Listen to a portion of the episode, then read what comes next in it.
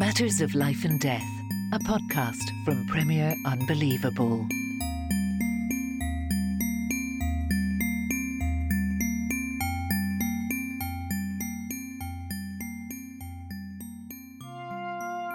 Well, hello and welcome to another episode of Matters of Life and Death. Uh, as always, I'm Tim Wyatt and I'm joined by my dad, John Wyatt. Hi, Dad. Hi, Tim.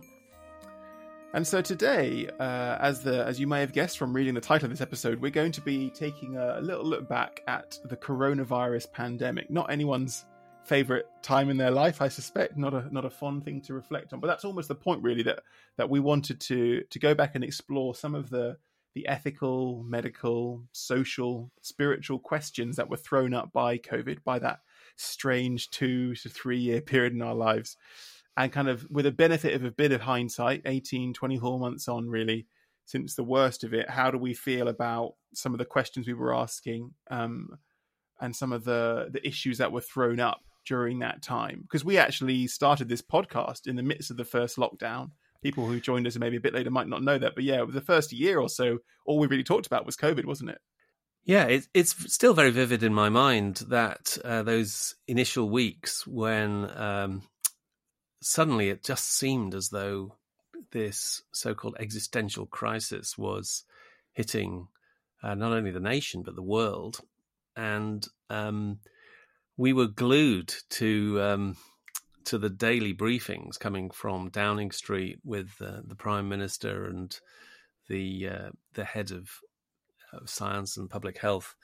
Um, it, it was a remarkable time. It, it was, it, I was pinching myself, particularly as I had always been interested in the history of uh, plagues and pandemics, and in particular how Christians had responded in those early centuries. And it was like suddenly, it was almost surreal having talked about those early plagues. You know, I'd, I'd always thought, yeah, but it's never going to happen in my lifetime. And lo and behold, here it was.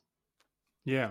There's something remarkable about that, that, you know, and you can see this is all published documents that, you know, the governments around the world, I think of the U K one here, they have a kind of a risk register of, un, and a, a kind of deadly infectious disease pandemic has been number one on the risk register of kind of like crises that could befall the U K for, for decades. And so in simultaneously, everyone knew it was coming. And yet at the same time, people were entirely unprepared somehow, which has all been unfolded through the COVID inquiry we have here in the U K. But anyway, so, so, what we wanted to do really was, what was remarkable about that time was that, you know, in twenty nineteen, no one had ever heard the word COVID.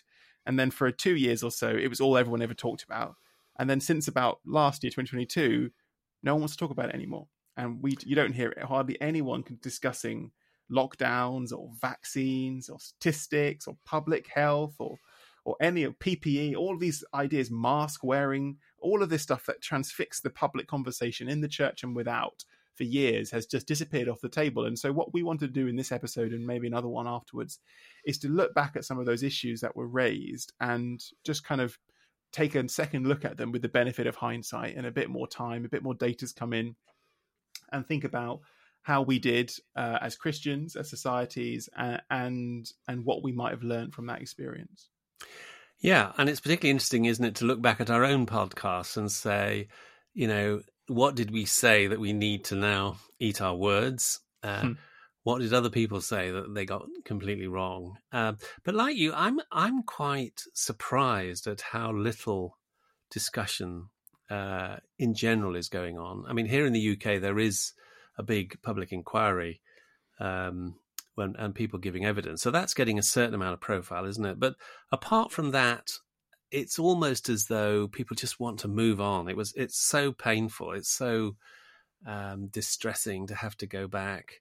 We we just don't want to think about it. We want to get on with our life. We want to pretend it never happened. Yeah, I think that's my, my take as well, is that nobody enjoyed that period of time. Nobody had a good time. No, nobody wants to go back. And so people are just so relishing, you know, normality re- returning and being able to get out there and go to people's houses without having to wear masks and, you know, all this stuff and not having to think about infection fatality rates and all this, you know, this new social distancing, all this language that we picked up. I think people are so so relishing the return of normality that it's almost like, you know, they don't want to even say the word. It's, it's a, you don't want to jinx it, you know. It, it, suddenly the normal life feels way more fragile than ever did before. And I think people don't want to risk, even talking about COVID feels too kind of psychologically risky. That's it's wonderful, magical thinking, isn't it? You know, here we are, supposedly, you know, scientific, literate, uh, well-educated people, and the most important thing is we don't jinx it. You know, if you say everything's fine, uh, there's going to be everything's going to be fine. If only. But uh, yeah, I've just returned from a trip to uh, Tanzania for a big Christian medical conference, and again, I was just struck. The airports were all absolutely humming. The flights I was on had a hundred percent. occupancy, you know, no spare seats at all. Everything is packed. Everybody is trying to uh, to travel and to get on with life and just pretend that COVID has gone away and it hasn't really changed our lives. Hmm. And I remember at the time, during the pandemic, a lot of people saying, making these sweeping predictions, you know, life will never be the same again. You know, this is never coming back. This is going to change forever. And I remember at the time thinking like, mm, I'm not entirely convinced. And actually what the kind of one of the top lessons I've taken away from it is actually the incredible resilience and stickiness of of normality and people's desperation to live in normal times. And actually, as you say, international air travel's come back, you know, offices are reopening and, you know, people have come back to church in, in person. You know, all these things that people were convinced would, would, were, were, were never coming back. Amazingly, they all sprung back incredibly quickly. Um, Yeah, and yet uh, I think what the evidence shows is that really there are still uh, really serious consequences of COVID still going on. And mm. uh, I was very struck by a review in The Economist magazine um, just a few weeks ago um, where it was just summarising the evidence um, of, of what, what had happened with, with COVID. And Their, their headline figures were that the officially recognised deaths due to COVID across the world were six point nine million. But in reality, there were excess deaths of somewhere between seventeen and thirty million, with, with the average figure being twenty-four million. So a massive uh, increase in deaths across the world. And um, what's fascinating is that that... and tragic is that they reckon that um, the majority of those excess deaths have been in poor and middle income countries, and that they still continue. It's across the world, The Economist estimates there's an excess of three point five million deaths carrying on each year. Hmm. And that's about five percent above kind of pre-COVID levels. So, you know, you know, to, in kind of simple terms, we expected there to be approximately, uh, you know, fifty-eight, sixty million people dying every year globally. And at the moment, there are actually more like sixty-three, sixty-four million people dying every year. Yes. So the Co- the Economist magazine has this very simple but striking uh, graph showing rising uh, levels, um, massively peaking during the, of deaths, massively peaking during the pandemic, but then only coming down partially. And so we're left with this mystery of, of very significant number of excess deaths, which, despite the fact everyone's persuading themselves, you know, we're getting back to normal, everything's okay, actually under the surface, it's clear that things are not okay. Do we have any idea what is causing? Are these people literally dying of COVID itself, or is it more complicated than that? Well, it's it's clearly very complicated, and the problem is that uh, it's very difficult to unpick precisely what, what is going on. But it, it seems to be a combination of some people dying uh, because COVID exacerbated existing conditions. Uh, so if you had multiple disability, if you had things like diabetes and chronic pulmonary problems, and then you got COVID, you you were often then left with an increased disability, and now those people, mainly elderly, are dying uh, faster than you would anticipate. Uh, sadly, because most of these deaths are in low-resource countries, it's quite likely that uh, a very significant number are people dying of COVID, but it's almost like they're lost in because there are so many people dying of other conditions like T B and H I V and malaria and so on. Uh, and they only just come out in the overall statistics. But and then there are other things. So, so people dying of other conditions which didn't get treated. So be, because of the lockdown, because health services were overwhelmed, people were, had late diagnoses for cancer and for other uh, potentially treatable diseases. And so they're now dying as a result of the the fact that the they didn't receive the care they could have got. Um, and then I think probably economics as well, that, you know, that the, the effect of the the lockdown and everything else, you know, really damaged some economies around the world, and now we're seeing increased deaths because of um, economic disadvantage and so on. So it's a very complex mix, but there's no doubt that we are still, as a as a as a global community, we are still paying the price of COVID. Yeah, um, it's interesting you talk about we're going to strain in the N H S. That was a really massive theme, if you remember, in the first lockdown here in the U K, where the kind of initial public health response, well, the initial public health response was to kind of slightly minimize it and just focus on washing your hands and, you know, coughing into your elbow, uh, because they were kind of using their kind of pandemic flu plan. Um, uh, and then once they realized actually that was going to be, that was going to be way too insufficient and people would die in their millions, they kind of pivoted rapidly and chaotically to this hard lockdown, using this very memorable slogan of stay at home, protect the N H S, save lives, um, which, I mean, I was just saying before, I think, you know, whatever we think of the merits of the policy, it's an incredibly effective piece of public communication, and it kind of summarizes the, the call to action and then two reasons why to do that in six, seven words. And it was kind of burned into our memories. It was on those government podiums, isn't it? On the nightly COVID briefing, broadcast live. And, and um, yeah, it, it is incredibly, I have incredibly vivid memories of those few month, early months. It is very interesting and uh, quite uh, shrewd um, a slogan, because, you know, in many countries it was simply stay at home, save lives. Mm. But uh, it was a really clever insight into the British character. Definitely. That um, protecting the N H S would be just as motivating as as saving lives, and mm. um, and of course that also coincided then with this remarkable um, weekly event of celebrating the N H S. Gosh, yeah, clap for carers, clap, and your... clap for carers, and I can yeah. remember again. It was quite remarkable because, you know, we live in central London with, um, in, in and where often your neighbours are moving and changing, and you don't get to know many of your neighbours at all well.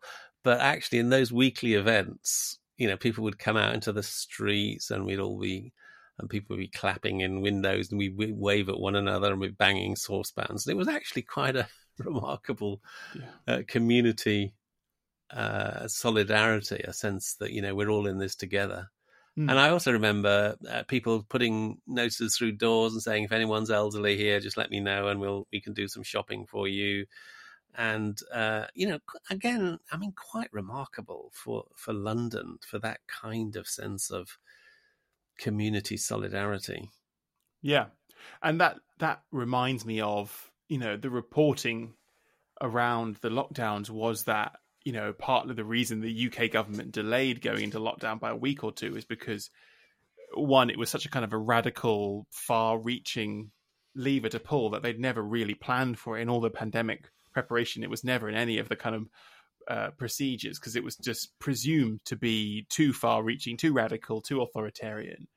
And also they were told by their kind of behavioural psychologists that uh, that people wouldn't stick to the rules, that people would very quickly, within a week or two, get tired and bored of lockdown and start to break it and, and go and see people and, and kind of leave their homes. And so there was a fear it wouldn't be very effective, and and you only had a short window in which it would work. And so they delayed, hoping that they would, you know, only have to like use this kind of, you know, the nuclear option of a lockdown for a few weeks at the height of the pandemic before they were kind of forced into it eventually in late March.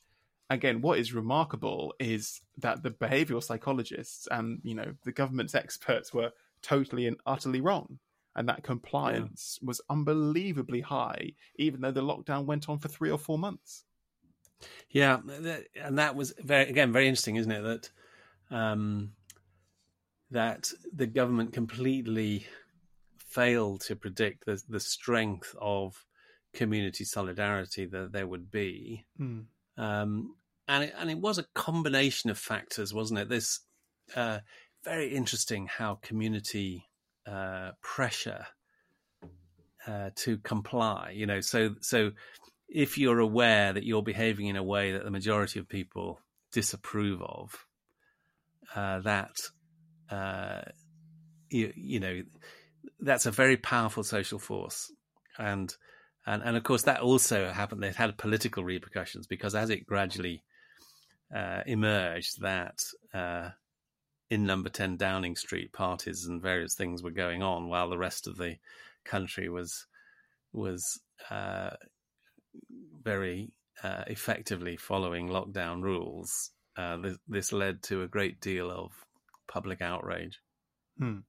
And you can see the time hasn't dulled that, you know, with every round of media coverage we've had of, about our former Prime Minister and his his partying in in in number ten Downing Street during lockdowns. Um, you know, you there's a rush a rash of people kind of coming forward and saying, well, on that night, while he was getting and him and his staff were getting so drunk they were, you know, vomiting into the bin and things to celebrate someone leaving the office or something like that.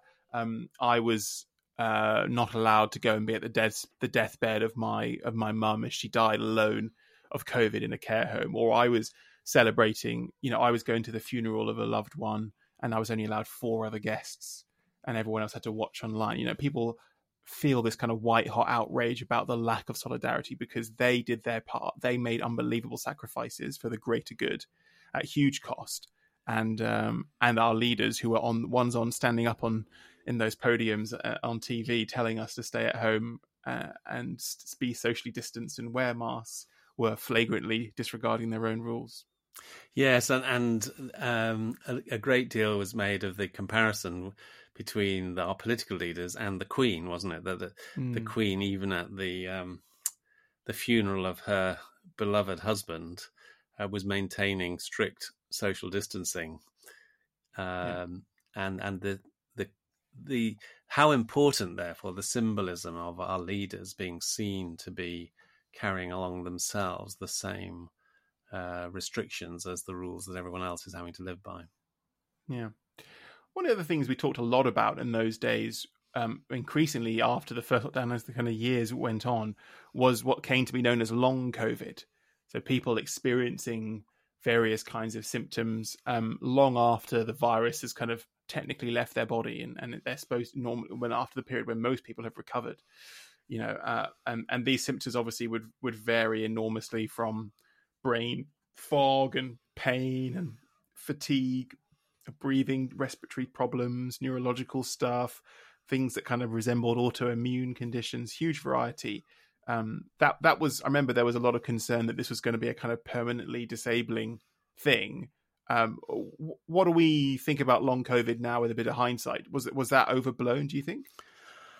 Well, I don't think it was really. I think what's interesting is there have been a, a number now of, of uh, very detailed and well uh, constructed um, reviews of all the evidence. And, and there is a vast amount of evidence. I mean, huge numbers of papers have been uh, published, studies undertaken. And uh, again, it's quite striking. Um, Uh, a review in The Lancet magazine not long ago said that forty-five percent of COVID survivors were experiencing symptoms at four months.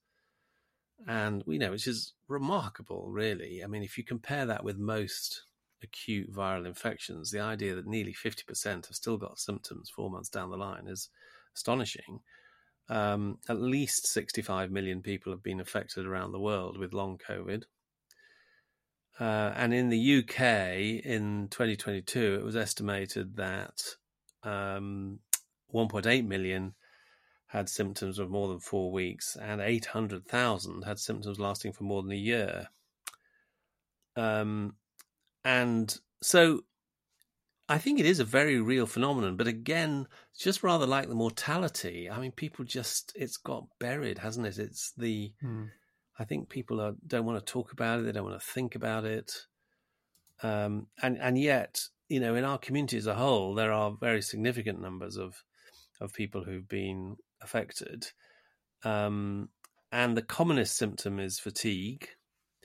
Uh, but things like uh, impaired memory and brain fog is as many as twenty percent of those who are affected. And um, it's, again, I think I think it's too early to see what the longer-term consequences are going to be. But, you know, if, if you've got a significant percentage of the po- population who are suffering with with long-term symptoms, that must have an impact in all in, in all kinds of of areas. It, I think this this is part of the problem why uh, there's such a shortage of um, you know, so many vacancies in, in many areas, including health and social care, because I think many health workers and many workers in social care have been affected by long COVID and they're basically off sick.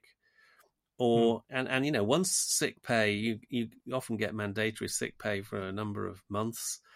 But once you're out to that time, you're in real trouble because you, you don't feel you're fit enough to go back to work.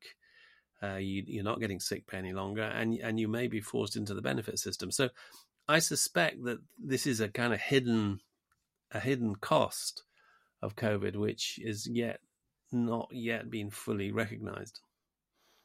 I remember there was debate as this was starting to emerge about what exactly long COVID was, if it is indeed one thing. Is it the kind of complex cocktail of symptoms of this completely novel virus that the human body has never really experienced before? Or was it more akin to, you know, this is controversial, but more akin to something like M E or chronic fatigue, which is, you know, has elements of kind of psychosomatic illness and is, um, you know, has doesn't have a single kind of physiological cause. Do you know if the scientists, if the doctors have made any progress in kind of untangling what exactly is behind long COVID?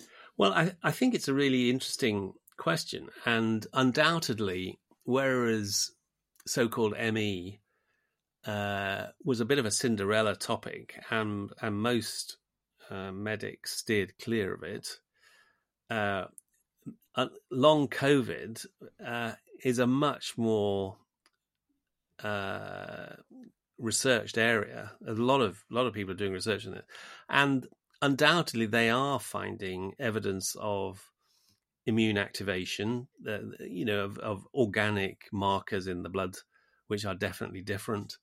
I I remember hearing someone say that, you know, somebody who had long COVID, and they were asked to do some sort of limited exercise, and then blood tests were taken just to look at the level of metabolic stress and so on. And they said, we're getting the same level of metabolic stress that you would normally see in someone who's run a marathon. And yet this person has just walked up the street. Um, so I, th- I think there is much more hard uh, evidence of inflammatory activation and processes. However, having said that, the interesting thing is that the symptomatology is indeed very similar to what has previously been described as M E, and therefore uh, precisely what the relationship is between long COVID and M E is, I think, is still is still unclear. Um, and it's it's close to home for me because last year I developed symptomatic COVID. I've, I've felt absolutely awful. I went to bed. I had this terrible headache. I felt, you know, fever, felt ghastly. The symptoms, the acute symptoms lasted a few days. I gradually got better. And then for the following two or three weeks, I felt absolutely awful. And I had brain fog. I couldn't concentrate. My muscles were aching. I had one good day. And then the following day, I felt absolutely terrible. And I was suddenly thinking, good heavens, you know, this is long COVID. And maybe the rest of my life is going to be like this. And maybe I'm just never going to be able to do anything because I'm affected. I mean, thank goodness, as far as I was concerned, the symptoms just resolved a couple of weeks later. And I was pretty much back to normal. But it made me feel very sympathetic for uh, others out there for whom who, who didn't have that same kind of experience. Hmm. And there were fears, weren't there, about that you know, the the long-term consequences for a society where potentially millions of people are kind of chronically unwell um, and not able to work full-time and things is actually, it's not, obviously it's primarily a devastating for the individuals concerned, but it actually has masses of consequences for us as a society, you know, in terms of how do we support financially and socially, you know, if a, a sudden surge of a million plus people onto the benefit system who need kind of long, lifelong support. Again, no one's talking about that, but is that was that a realistic concern, or have the numbers not not, not of that scale? Well, I th- I know I think it's a real concern, and I think it still is. I mean, what we do know is that the N H S is far more overwhelmed now than it was before. I mean, the levels of stress that A and E departments, that G Ps um, are reporting, you know, the numbers of people that are waiting, the waiting lists for this, that, and the other. And I think it's a perfectly reasonable hypothesis that a significant amount of this extra stress is long COVID. Um, and and yet it isn't really recognised as as what it's doing to the health service. And I'd rather suspect the same is happening. It's not just a U K problem. I, I think the same will be happening uh, in many other countries around the world. Hmm.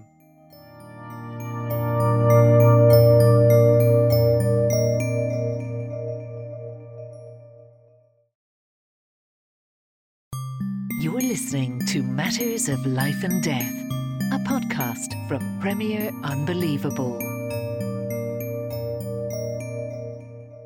I mean, the, I think the the strain on the N H S is probably, from my perspective, one of the most obvious and long-lasting consequences of COVID, in that, you know, the N H S has always been creaking at the seams in this country, but certainly, you know, in the, the few, kind of particularly around the winter times, the few winters we've had since we came out of lockdown, it has been, you know, un- the data suggests unprecedentedly overwhelmed in terms of being unable to see people in, in accident and emergency quickly, and uh, the, the the general waiting lists for kind of elective surgeries and treatments has soared. It's now over seven point two million people.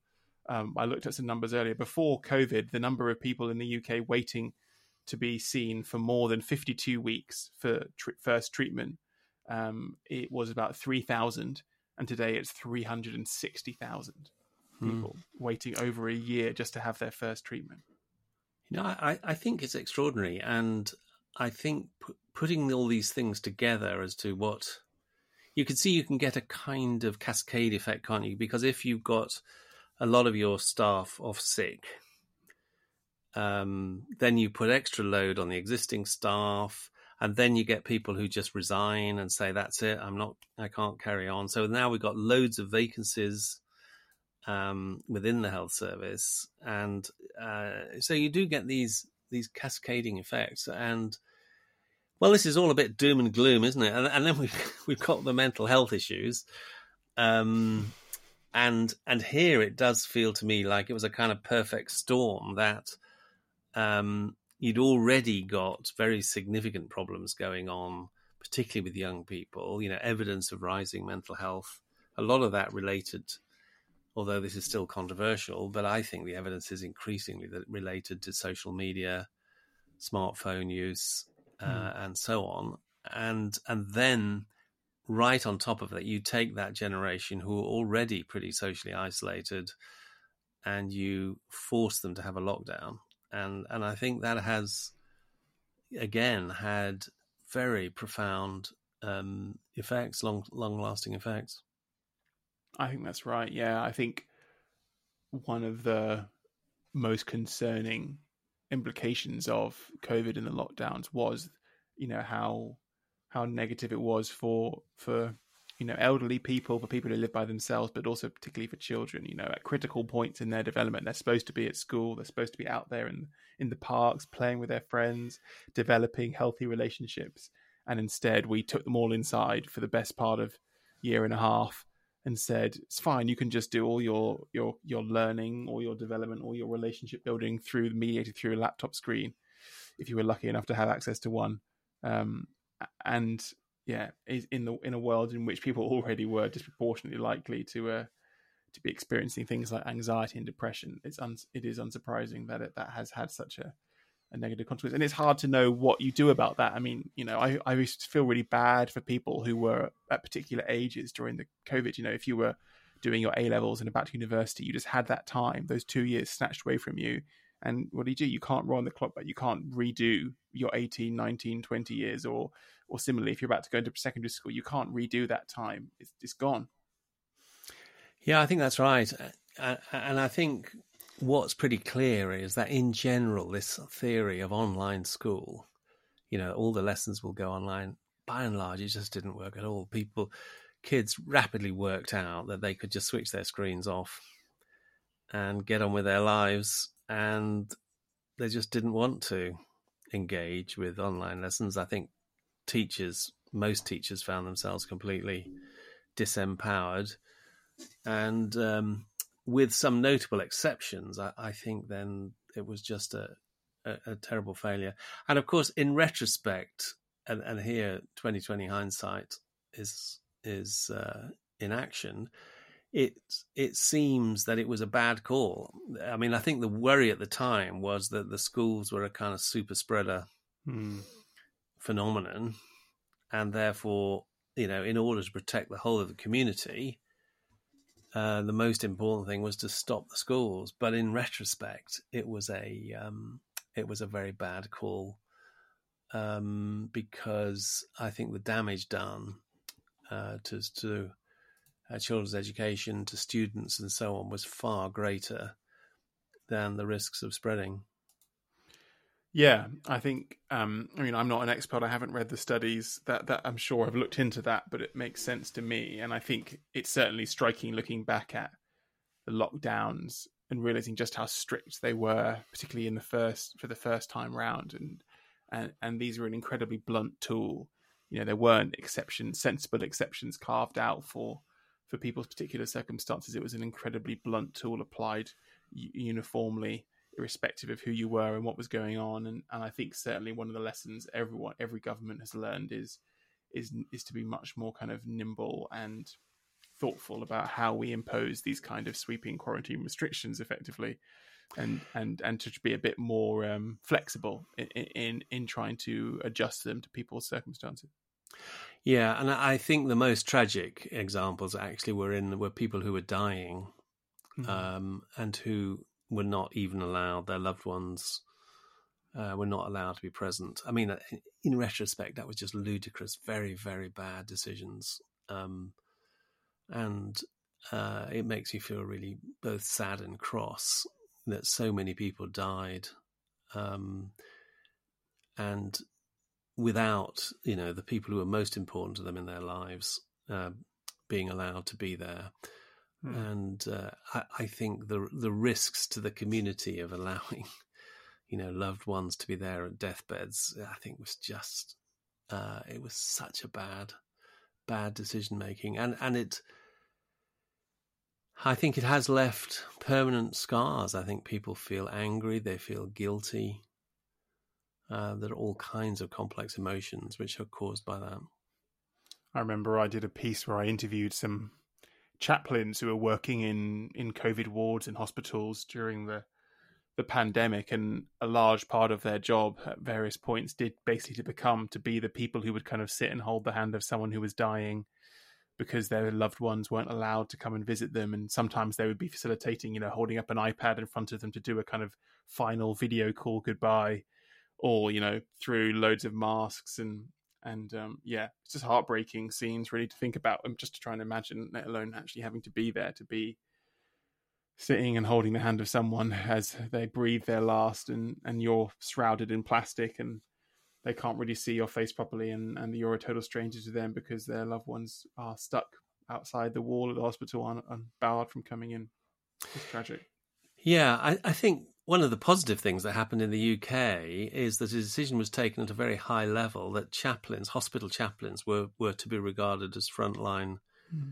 emergency workers, and they were instructed on and issued with high levels of COVID P P E.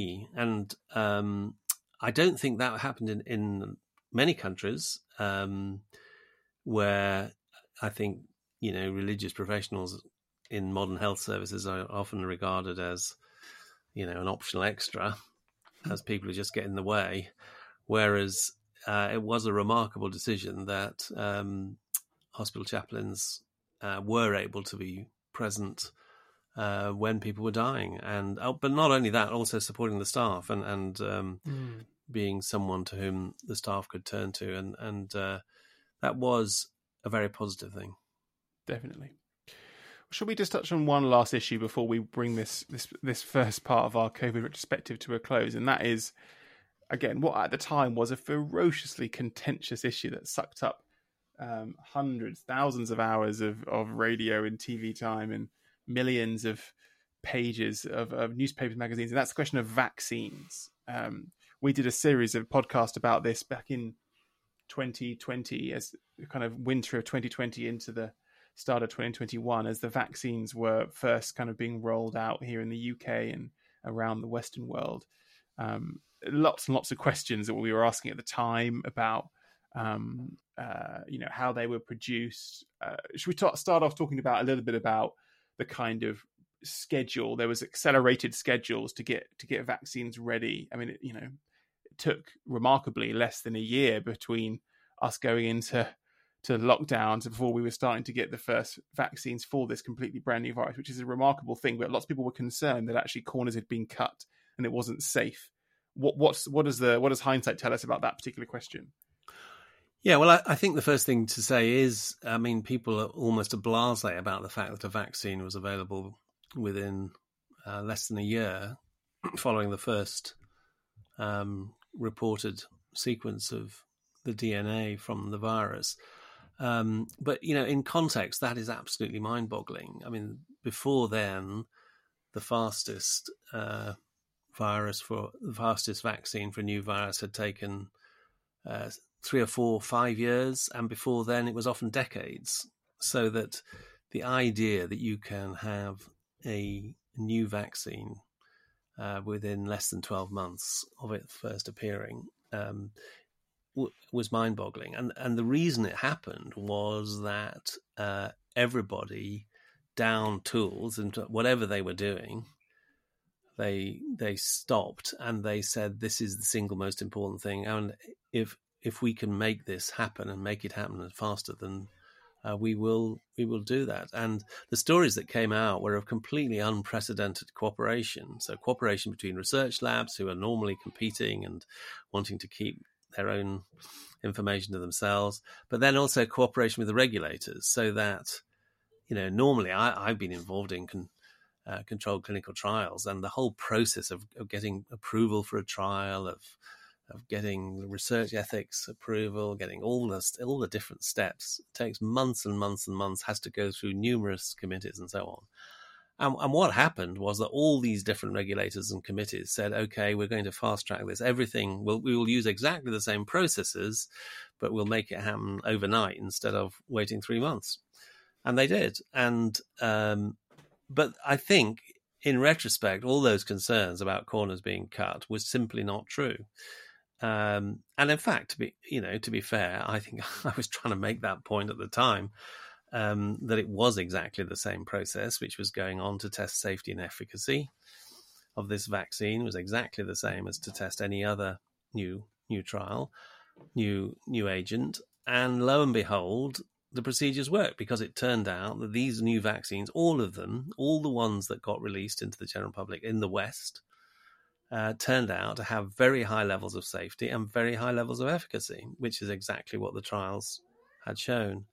And so, you know, we've ended up with well over one, two, three billion doses of vaccine have been uh, thirteen point four seven billion doses have been administered globally, apparently. Is that right? Wow. That's amazing, isn't it? thirteen billion. And yet, when we look at the deaths and serious complications from the vaccine, uh, we, we're talking about handfuls. I mean, at most... Um, a few per million doses. Um, so I, I think, uh, yes, it isn't completely safe, and we knew that. Uh, but all those uh, conspiracy theories that this was completely, you know, untested, dangerous, uh, wasn't going to work, and so on. All the evidence is that it has worked remarkably well. Uh, and so um, in terms of death, the evidence is even one or two doses of the vaccine, basically your chances of dying are very significantly reduced compared to no vaccination at all. Hmm. And um, and therefore, there's no doubt that there are millions of people alive today who would have died uh, if the vaccines had not been produced. And do you think we communicated that well? I mean, we remember one in one of our podcasts, we discussed the first kind of reporting around um, people who were having these very rare blood clots that were killing them, which was eventually traced to receiving one of the vaccines in particular. But it was unbelievably rare. I remember looking at this, there was a front page of The Sun, kind of a splashy tabloid newspaper here in the U K, which had a big front page saying, you know, zero point zero zero zero zero zero zero zero zero zero one two five percent risk of killer clot after vaccine, which, you know, I'm not normally in favor of The Sun, but I thought actually that was a pretty, pretty strong way of saying, of reporting the news, the facts yeah. that, yes, some people were getting, were dying of some of these vaccines, but don't let that stop you. Get the vaccine because the risk is so low. How, how do you feel in hindsight we did about sticking to the truth, which is that they weren't one hundred percent safe, and yet not allowing that to be kind of weaponized by conspiracy theorists? Well, it's a really interesting question, isn't it? And I, I think you're right. I think that the um, the official professional journalists, both in newsprint and in television, radio, I think they all maintained a pretty high standard of responsibility and accuracy. I think the sad thing is that they had less impact than the internet, social media, yeah. YouTube, you name it. Um, because for whatever reason, people are more likely to follow the internet than they are whatever professional journalists say. Yeah, I think that's sadly true. And I think one of the things we've that's been underlined by the pandemic is the power of the internet as people's primary communication and information resource today in many in many ways. You know, obviously people a lot of people still do sit down and watch the ten o'clock news or the six o'clock news, turn on their radio to get their hourly bulletins, but extraordinary high numbers of people get most or all of their information from the internet.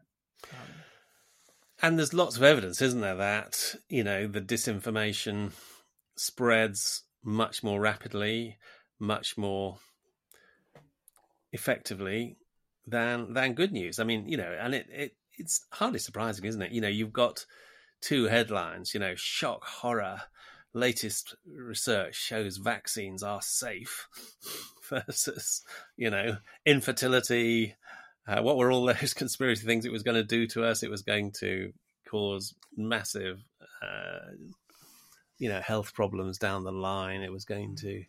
Um, yeah. It was microchips, Dad. It was, it was full of microchips, microchips from Bill Gates. Yeah. But there was a whole big thing about fertility, wasn't there? It was going yeah. to uh, cause infertility because it was... Um, and they were filled with other debris, um, microplastics, and uh, and so on and so on. So it is a real question, isn't it? Um, how you how you counter that, if that's where most people get their news. Hmm. And so many Christians not immune to falling for some of this kind of anti-vax sentiment and conspiracy theorizing. Yeah, and, we, and that was one of the things we've also talked about, isn't it? Why is it that um, Christian people are seem to be even potentially more prone to uh, buying into uh, conspiracy theories about vaccines, about um, other health stories?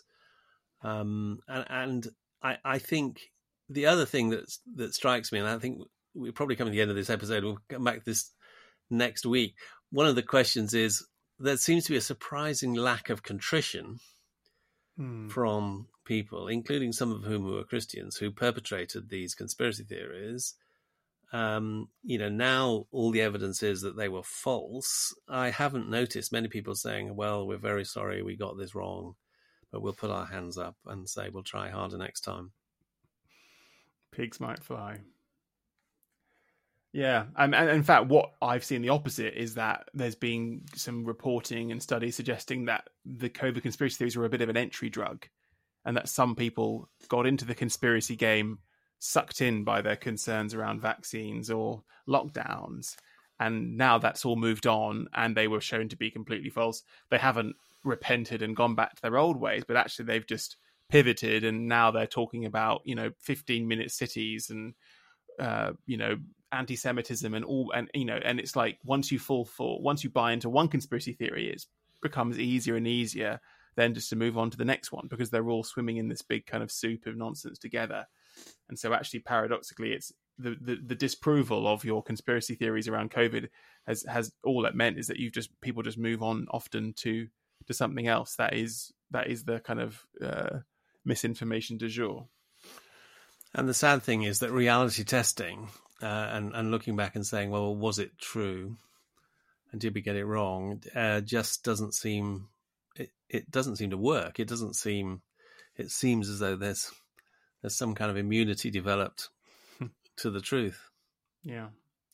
Before we finish, there's a few more outstanding things on vaccines. We we spent a lot of time talking about the Christian ethics of, of the vaccines, which um, people, a lot of people were concerned about them because of concerns around uh, using fetal cells that might have been derived from a, a, a fetus that was killed in an abortion many decades ago.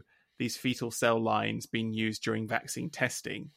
And uh, I know you were involved in debates with some Christians, you know, very well-meaning, thoughtful Christians who who thought that this meant that the vaccines were kind of tainted by sin and evil and Christians shouldn't receive them. You took a different point of view. Um, do you have you changed your mind on that one, or do you think you got that one right in terms of proximity to evil and the greater good and, and those kind of arguments? Well, I, I mean, to be honest, I do think, I think, um, you know, if if it had turned out that the vaccines were completely useless or even dangerous and were leading to greater harm than good, obviously that changes the kind of ethical calculation that you, that you have to go on, you know, but, but I think as the evidence at the time was that they were highly effective and very safe, and that that has turned out, you know, are we, I, th- I think we we have to balance the the millions of lives that were saved, the millions of admissions to I T U that were avoided. Um, these are some of the factors which go into trying to work out, was it right, was it wrong? I, I do think there was A, a real failure in the pharmaceutical companies, because um, there was no need to use those particular cell lines that, that had been possibly connected to an early abortion. There were other sources of cell lines which had no no relationship with um, coming from embryos or aborted fetuses. And, and in retrospect, it was a terrible lack of um, strategic thinking for the companies. It would have been perfectly, either they could have seen this coming. As it was, they walked straight into a terrible P R disaster, and they could have avoided it. And so, you know, as so often, good ethics turns out to be quite good business as well. And uh, they could have avoided all that um, terrible backlash mm. if they'd looked ahead and thought about the possibilities. And it was also a failure of Christians, because, you know, they... there must have been many Christian technologists and business people working inside those pharmaceutical companies, and yet none of them had clearly seen the significance of where the cell lines came from and raised a question and said, you know, would it be possible for us to find alternative cell lines? And and so I think there really was a failure there of Christians being salt and light within those pharmaceutical companies. But isn't a counter-argument to that the idea that actually, as you kind of mentioned, the use of these cell lines is, is really very standard. It, the vaccines were not the first treatments or medicines to be tested on these, you know, so-called immortal cell lines that may once have derived from an aborted fetus. Lots and lots of medicines that lots of Christians have been quite content to take in their ignorance in the past have been similarly tested. And so actually this was an issue. While it is, you know, it's a legitimate point of ethics, a debate, it, it was also being slightly used in the way in the vaccine debate in a way that it hasn't been used. You know, there has been no comparable Christian debate around other treatments and medicines that have been tested on the same exact same cell lines in the past. No, that's true. But nonetheless, you know, if you were just asked, you know, here we are, we okay, we this is a cell line which is used all the time, but actually, you know, we don't know where it came from, and it may have come from aborted fetus. Uh, we've got other cell lines. Do you think, it, you know, how do you as a Christian feel? Do you think it's of no relevance, or would you say, okay, let's, I mean, if I was asked and I was working in that field, I would have said, why are we using this cell line? Um, we don't have to use this cell line.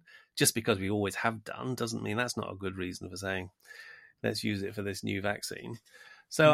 I, I, I think there was a failure there, but um, I, I think you're also right that um, particularly for people for whom, you know, the abortion lens, everything is seen through the issue of abortion, this, this was a kind of uh, definitely an issue which could then be highlighted. And, and, and, you know, but very many Christians really wrestled over their consciences about this, wrestled, you know, was this was this the right thing to do? It it, it did, you know, and, and I understand people desperately want to do the right thing. Hmm. And um, they, they were deeply concerned. Hmm. And just lastly, then, the last little angle on, on vaccines, we spent quite a lot of time talking about this on the podcast a few years ago, was about vaccine distribution. And, you know, there, there was a period of time when, you know, Western governments were spending billions of dollars and, and, and a lot of time and effort to get as many jabs into their own people's arms as much as possible, while in sometimes doing second and third rounds of jabs, while while countries in the developing world, low-income countries, were really struggling to secure doses at all. Um, and I just had a look on the very useful website, Our World in Data, which has a good summary of the data on this. And it says seventy percent of the population has now received at least one dose of a COVID vaccine. But in low-income countries, that number falls to just thirty-two percent. So still, even today, you know, when there is no shortage of vaccines, I imagine, you know, everyone in, in the Western world is all, who wants is already being triple jabbed. Still, we have not managed to to fairly share around vaccine doses around the world, which is, I think is a is a real failure.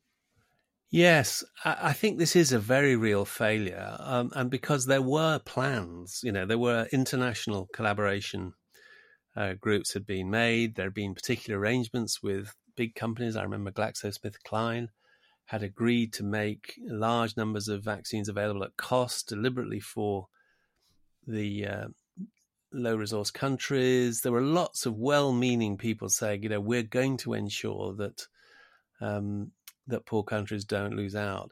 But unfortunately, when push came to shove, what happened is this was such a big political issue for the rich countries that they just threw everything at it in terms of buying up stocks. They bought them, they massively over, over-ordered um, vaccines, and all the well-meaning efforts to make vaccines available at scale Uh, for people in low-resource countries was completely wiped out by commercial forces from from the rich countries. And in retrospect, I think that was a terrible failure. And and again, it's interesting, isn't it? How much have you heard about that? I mean, that whole story has just been completely uh, airbrushed out, apart from for a few enthusiasts. So I, I think, sadly, uh, so often what happens with these ethical issues is is that it's the rich...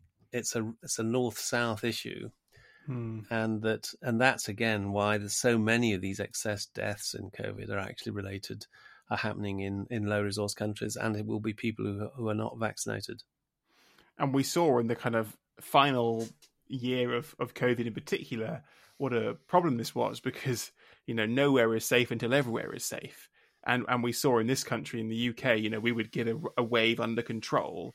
And then it would mutate somewhere. In, I know there was a. I think there was a wave that started, a new strain that started in South Africa, uh, and then that got you know arrived on a plane and, and started all over. That was Omicron or something. Started all over again in the U K, and so it was almost like actually, in even in purely self-interest terms, it was in everyone's interest to do a one big sweep and get the whole world vaccinated. Because if there were pockets where the virus was rapidly mutating and spreading from person to person, still. Um, eventually it would it would escape our vaccines, and it would change enough, and we would have to it would be re-imported, and we would have to start all over again from scratch. Yes, and, and of course that is still basically the case. I, I think what seems to have happened is that the level of, you know, so-called herd immunity uh, in the rich countries, as a combination of the fact that so many people have been double, triple, quadruple vaccinated, plus the live infections that are going round, the vast majority of the population in the, in the uh, rich countries are now walking around with antibodies and are, are largely protected. The sad thing is that that isn't the case um, for many, many people in low-resource countries who who haven't had the vaccines, haven't had the same exposure to the infection, and that means that it's still capable of uh, of causing very significant illness and death.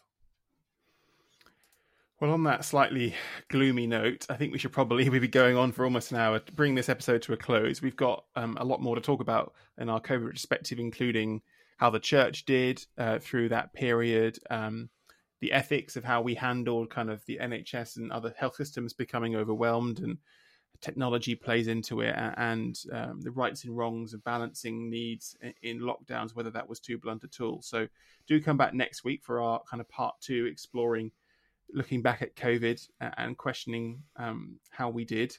Um, uh, but for now, uh, we'll say goodbye. There's lots to, to read on, on John's website, john wyatt dot com, including lots about coronavirus um, from different perspectives. And yeah, if you haven't listened to the original episodes where we did a whole series, eight or nine episodes long, um, about COVID when we started this podcast in twenty twenty, do kind of scroll backwards on your podcast feed and have a listen, a little time capsule of what life was like in the lockdowns uh, when we first started uh, discussing some of these these knotty and unforeseen problems.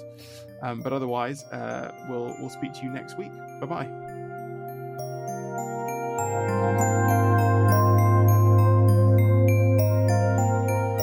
You've been listening to Matters of Life and Death, a podcast from Premier Unbelievable.